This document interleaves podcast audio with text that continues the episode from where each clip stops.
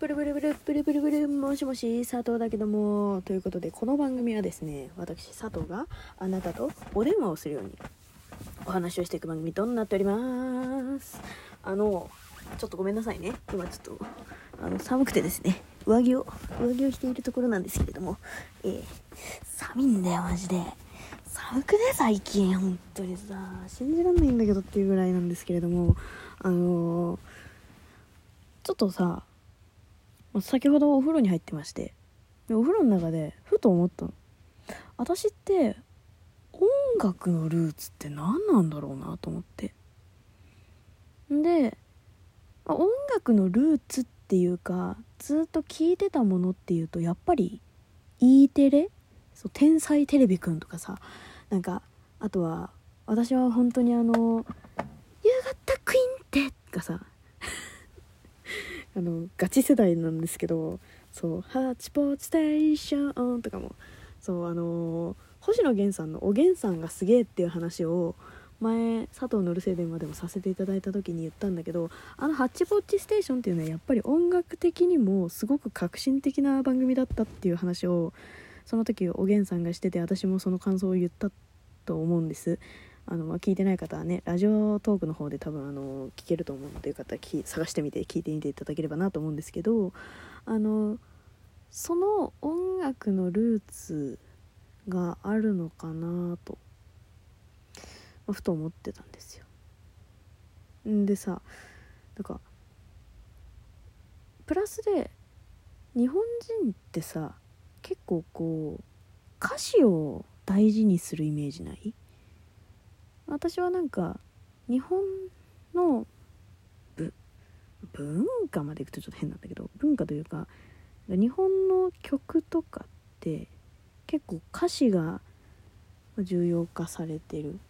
例えばだけど美空ひばりさんの「川の流れのように」とかああいうのとかあと、えっと、赤とんぼとかね。そうああいうのはなんかもう本当にそれこそ芸術的だとも言われてるぐらいやっぱりあの世界的にもすごくこう評価されているような楽曲だったりあとすき焼きとかねすき焼きっていうか上を向いて歩こうとかね。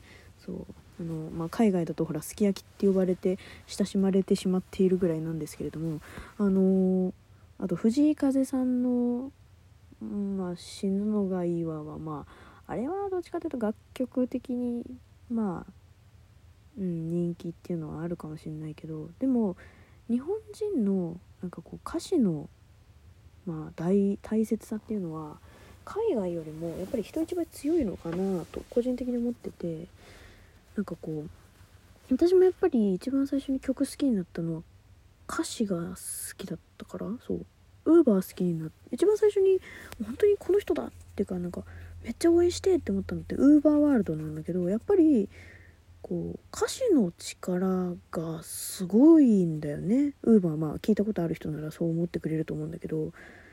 うん。でっていう風に思ってたんだけどこの間さこの間っていうかまあちょっと前からふと思ってはいた。ふと思ってはいたんだけど、まあ、それこそ本当にその星野源さんがねラジオの中で「お邪魔女ドレミのお邪魔女カーニバルってあるじゃないですか」みたいな。星野源さんがだよ。そう。だいぶ前だいぶ前の話なんだけど「あるじゃないですか」って言ってて「うんうんうんなんだなんだ」と思うじゃん。あれってあの1秒目からやばいんですよみたいな。あれあれ本当に意味わかんない曲でみたいな。言い出してて。でどういうこと？って思ってさ。改めてさ「お邪魔女ドレミのやつ聞いてみてさ。あのドゥインドゥインドゥインって言ってさ、ドゥクドゥクドゥクダカダカダカダカドゥララララテレって言ってんでさ、あの、ギターのさ、キュインドゥインドゥインドゥインから始まるの。マジさ、ありえんって本当に。女児のアニメやぞって。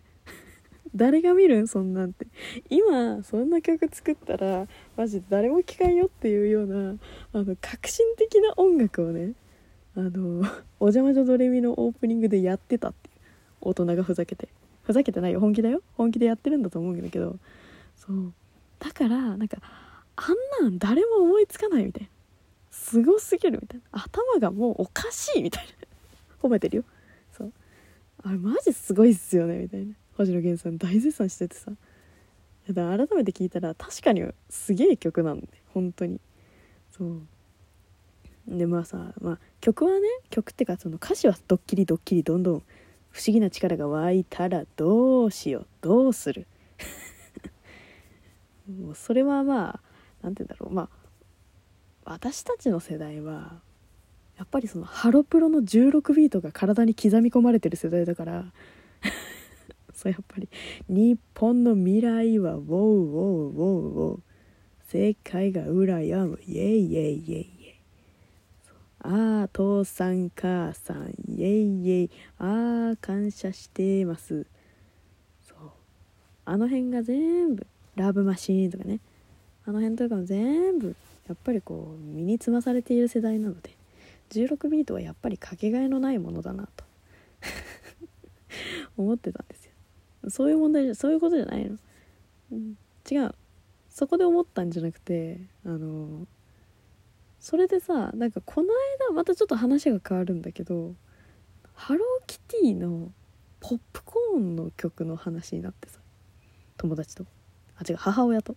でで、ね、私がさ「ハローキティこんにちは」って歌い始めるじゃん。で「キティはみんなといい書だよ」って歌うじゃん。でさあのつられて優しくなっちゃうな。はい。ハローキティこんにちは。エンドレスリピートでずっと歌ってたの。そしたらさ絶対エンドレスリピートじゃないよね。って言っていやいやいやいや。そんなわけないでしょって。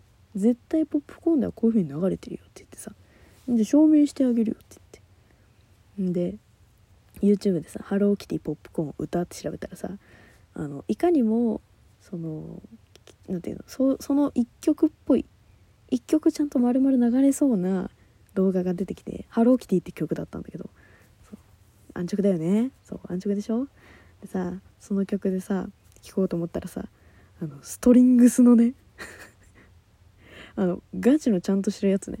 ガチのちゃんとしたストリングスの S の そう複数形のトゥインっていう。ゴリゴリのストリングス流れてえあれこれハローキティの曲で合ってるよね？みたいな。イントロ入ってさ「ハローキティ」って言い始めてさ キキティちゃんも楽曲がおかしいと思って。だからさ私たちの世代やもちょうどアラサーの女ってマジで音楽の英才教育されてんだなと思ってさ。しかも聞いてよそのさハローキティの曲さその聞き聞いてるじゃん。でさ、まあ、もちろんサビも全然違うわ。あの流れ的にも全然ね私が覚えてる内容と違ったんだけどそこは割愛させていただきますあの皆さんぜひ聞いてください。てかもう絶対聞いてください。このこの回を聞いたならば。うん。私が一番びっくりしたってかもう笑っちゃったのがあの何？1番終わって2番のえっと歌詞に行く間の感想っていうのあるじゃんなんか昔今はあんまりないんだけどそう昔の曲って1番あって感想あって2番あって感想あって3番大サビみたいなさそういう曲の構成が多かったじゃん。でその1番から2番に行く時の感想であのガチのサックスのソロサックスだよハローキティちゃんの曲の話してるよ。私今ちなみに。うん。そう。サックスのソロが流れるの。しかも結構メロウな感じ。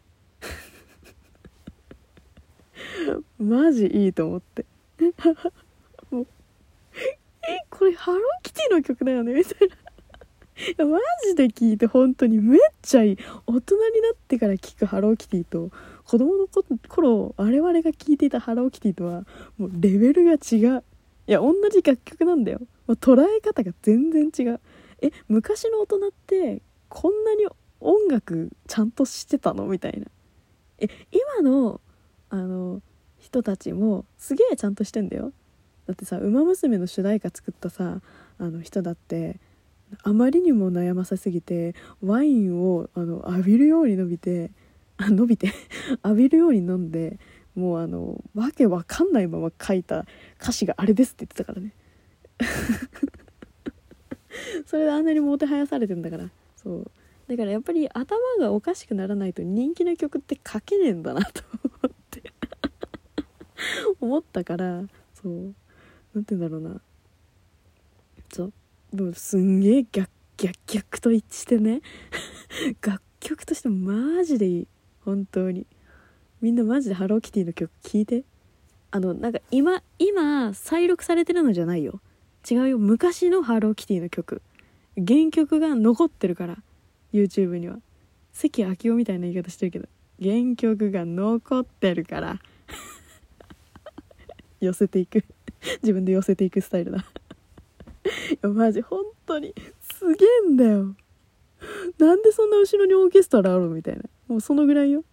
しかもさなんか「ハローハローキティハローキティパピーポーピーポーピーポーピーポーピーポーポー」みたいなとこがあるの。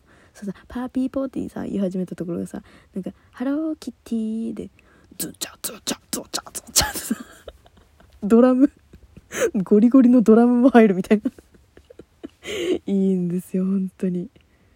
だからねああれあれってなんかこう今ね音楽を作ってる世代米津玄師さんとか綾瀬さん夜遊びの綾瀬さんとかってそういう英才教育を受けてきた上にいるからあんなにも複雑であんなにも人気な曲がたくさん書けるんだなと思ってすごく感心したという。いやまあこのあの言いたい本質はハローキティの曲マジですごいから聴いてって話なんだけどあと「お邪魔女ドレミね」うん。すげえんだよそう。なのでね よかったらお暇であればっていうかこのラジオ聞いたら絶対に聞いてほしい。ということでまた次回。じゃあね。